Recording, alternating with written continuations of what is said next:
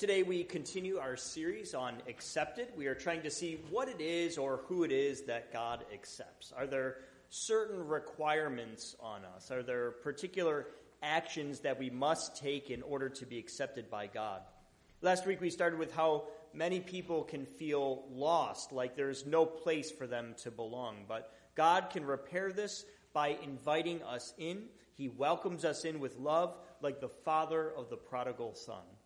I shared something, though, that has some of you uh, asking questions. I said, God's love is not dependent on our repentance. That might not sound quite right in your ears. So we are going to go back. We are going to look at the sweep of history and see if we can discern what religion is all about from the beginning of humanity to Jesus to us here today. Does God really love us even if we don't repent from our sin. Let's dive into our scripture for today from the Gospel of Matthew. Lisa is going to read for us from Matthew chapter 3, verses 13 through 17, the baptism of Jesus. Then Jesus came from Galilee to John at the Jordan to be baptized by him. John would have prevented him, saying, I need to be baptized by you, and do you come to me? But Jesus answered him, let it be so now, for it is proper for us in this way to fulfill all righteousness. Then he consented. And when Jesus had been baptized, just as he came up from the water, suddenly the heavens were opened to him, and he saw the Spirit of God descending like a dove and alighting on him. And a voice from heaven said, This is my Son, the beloved, with whom I am well pleased and from Isaiah chapter 43, 18 through 21. Do not remember the former things or consider the things of old. I am about to do a new thing. Now it springs forth. Do you not perceive it? I will make a way in the wilderness and rivers in the desert. The wild animals will honor me, the jackals and the ostriches, for I give water in the wilderness, rivers in the desert, to give drink to my chosen people, the people whom I formed for myself, so that they might declare my praise. This is the word of the Lord for the people of God. Thanks be to God. I invite you to join me in our prayer of preparation. May the words of my mouth and the meditations of our hearts be acceptable in thy sight, O Lord, our strength and our Redeemer. Amen. So if you've been watching the news this week, you've heard about our escalating crisis with Iran. General Soleimani of Iran was killed by a U.S. drone strike. Some have said this is good news because a person who was killing others in Iraq, including U.S. soldiers, is now dead. Others disagree. They say we violated international law, and killing people without going through the courts is an act of terrorism as news reports came out and people argued both sides uh, of the debate, one thing was very clear to me. It's so easy for us to label people bad when they fight against our interests. Yet the opposite is true too. We very quickly say people are good when they fight for my country or the things that I want. So Iran thinks the U.S. is wrong, the U.S. thinks Iran is wrong, and it leaves me wondering in situations like these, who is right? It's amazing to me how our perspective, the way that we view a situation, can so radically change what we think about something. We seem so ready to say people and things are evil or demon possessed. Is that really what's going on? Are people that don't think the way I do so awful? Are people who literally give their lives to see, to see the world change for what they believe is right good, or are they bad?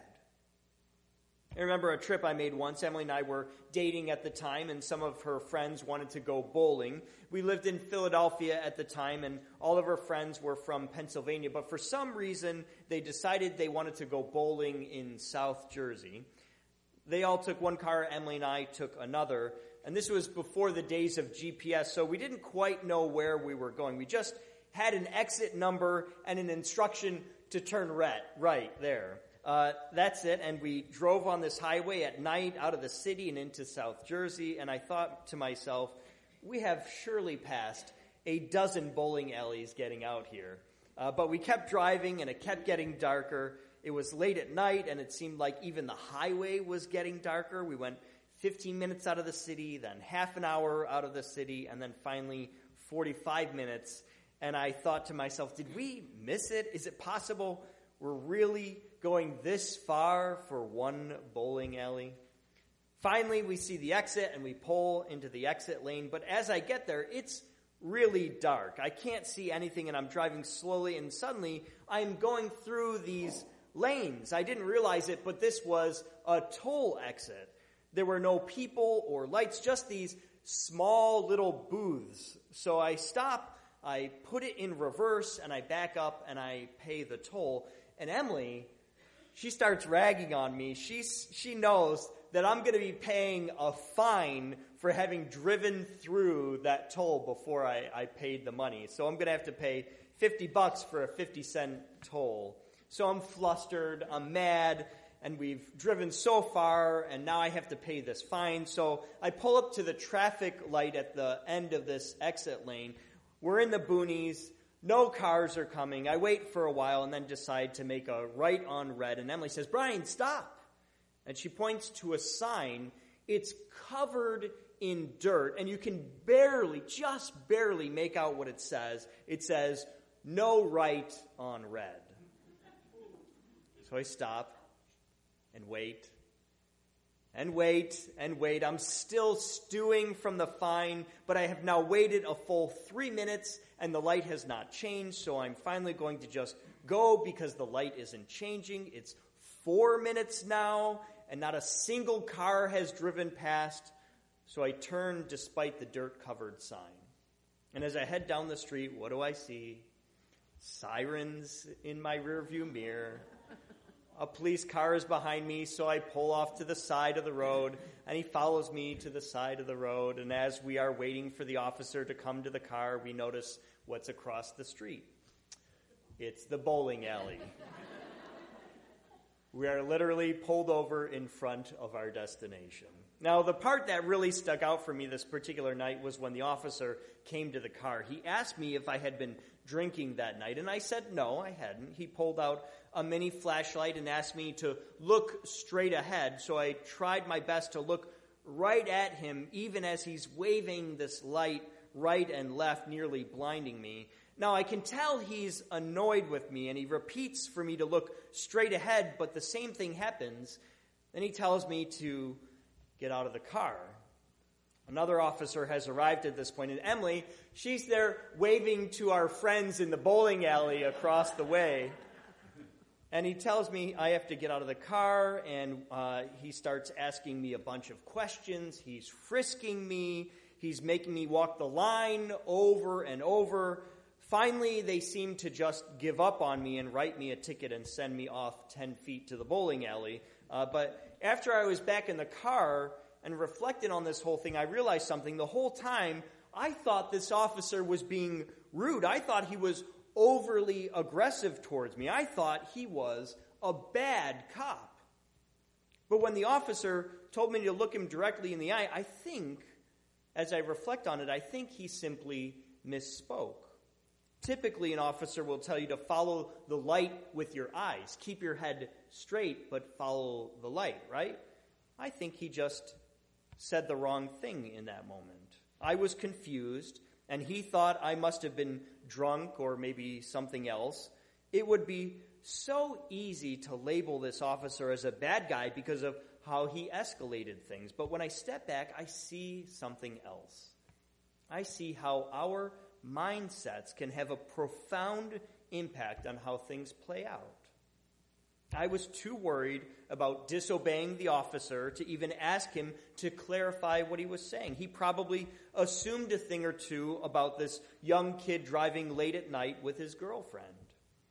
I probably just should have showed him my seminary ID, but the point is, we bring our perspective to things, and it can make us judge things good and bad inaccurately. Now, I want to step back and look at the whole sweep of the scriptures. I want you to think about what is good and bad as we go from Genesis to Revelation. The story, of course, starts with creation. God has made everything and declares it good, right? God rests, and then the people are tempted by the serpent. They do what God said not to do and are ejected from the garden. The population grows. People continue to offend God, and he is so grieved he floods the earth. Only Noah and his family survives, and God makes a covenant with them to not destroy the earth again. Later, Abraham is called from Babylon, modern day Iraq, and goes to the land that later will be called Israel. God makes a covenant with him that he will be the father of the chosen ones of God. He has many sons who go to Egypt, raise their families. There, are, there they have many descendants. Eventually, Egypt treats them not as citizens, but as slaves. Moses comes to lead them to their true homeland of Israel. They come to Israel, conquer the inhabitants, and live for a thousand years with kings and conquerors. Over and over, they experience a cycle of good and bad. Some leaders who honor God, others who reject Him. In the good times, they feel like they are doing it right. In the bad, they say God is punishing them. But all along the way, it feels like things are not quite right. Even when things are good in the country, there are some among Israel who cheat and steal. When things are bad, are there not some in the country who are righteous? Things seem unfair. Why are all punished for the sins of a few? That's why this verse means so much. It's from Ezekiel 18:20. The person who sins, who sins shall die. A child shall not suffer for the iniquity of a parent, nor a parent for the iniquity of a child. The righteousness of the righteous shall be his or her own, and the wickedness of the wicked shall be his or her own.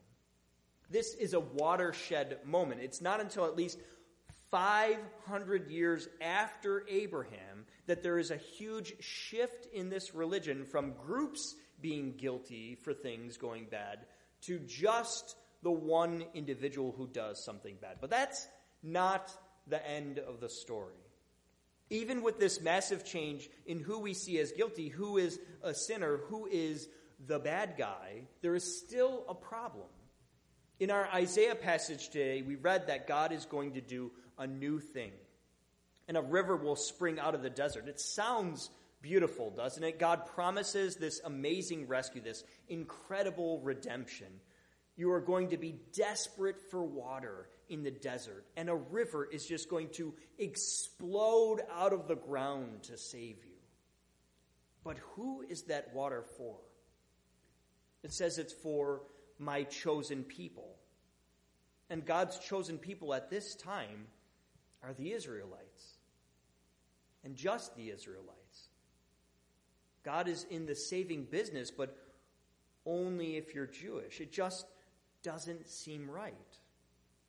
Another 500 years pass, and Jesus comes on the scene, and he radically breaks from all previous notions of what God wants and how God saves. He says salvation doesn't come through being Jewish, it doesn't even come through repentance.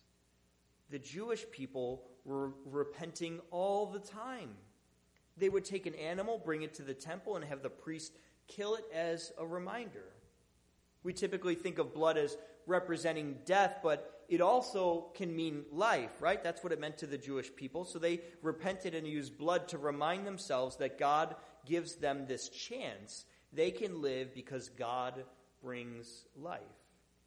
But it happened over and over, never really removing sin from the people, never moving beyond the nation of Israel. This sacrifice was never enough to stop the destruction happening across the world.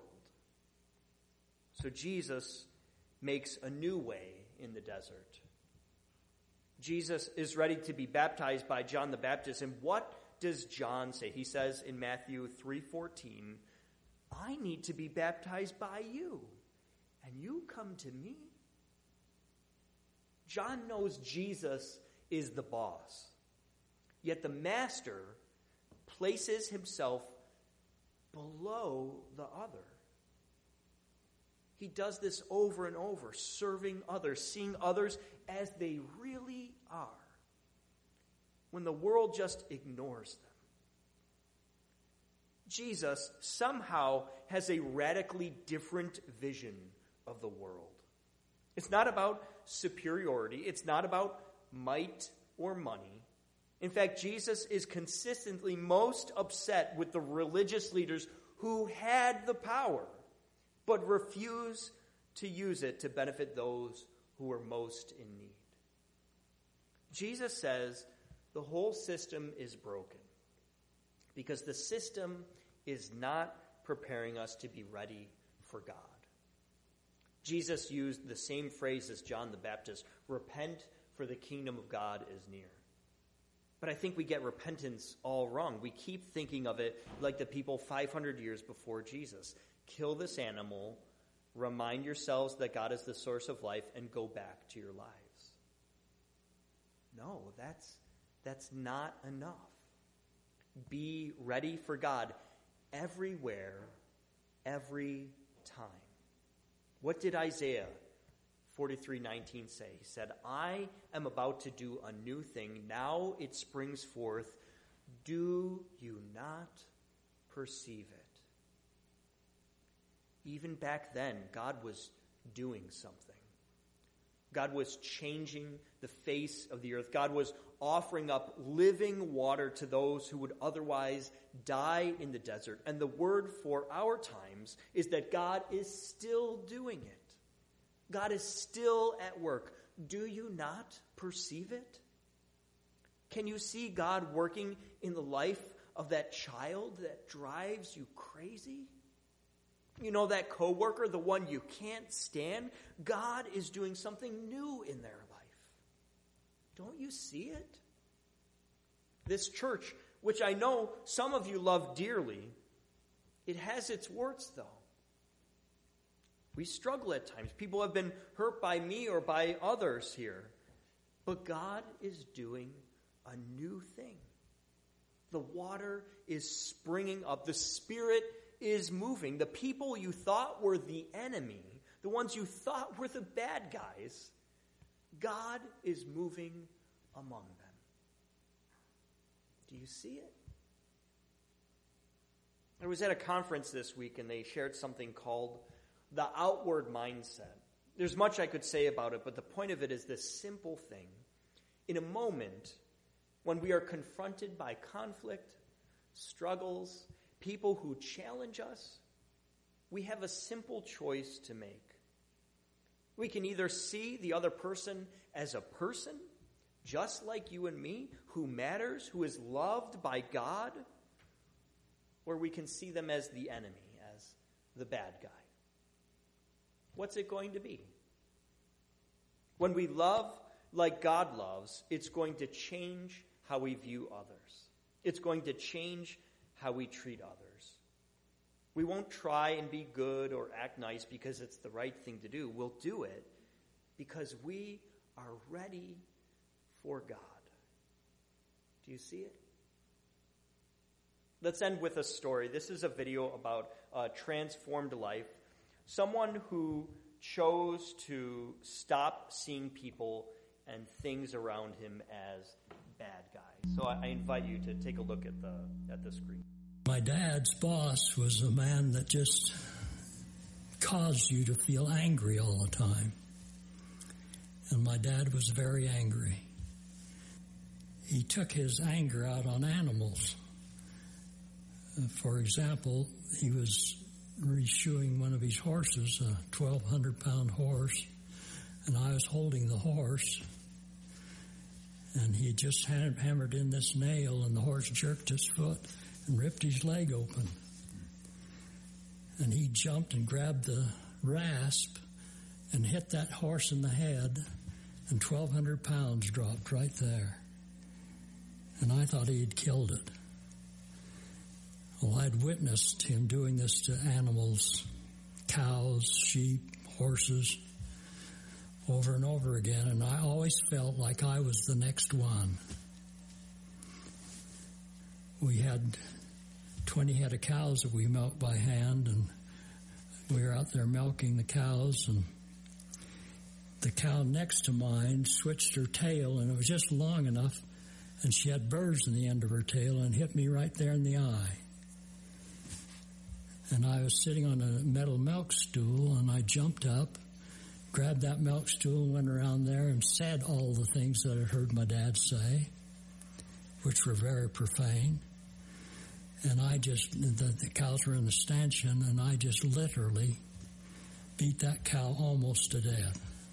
I realized that was his favorite cow. And he's back there, and I just started quivering all over because I knew that what was in for me. And I waited and waited and waited, and he didn't come. And finally, he came and sat right there. And I witnessed one of the greatest blessings of my life. My dad said, Ivan, if you'll stop, I'll stop. And from that moment on, I've never known a more gentle, helpful, kind human being. And at that point in his life, he drank alcohol and he stopped all of that. And it took me literally months to realize I had witnessed one of the greatest miracles of, of love possible. He loved me so much that in that instant, instant, he completely changed his life. Will you see others as the bad guy? Or will you respond with love like this father for his son? Will you be changed so that you might be a blessing? What saves us is Christ, who shows us what real love is no matter what, no matter what we've done. Amen?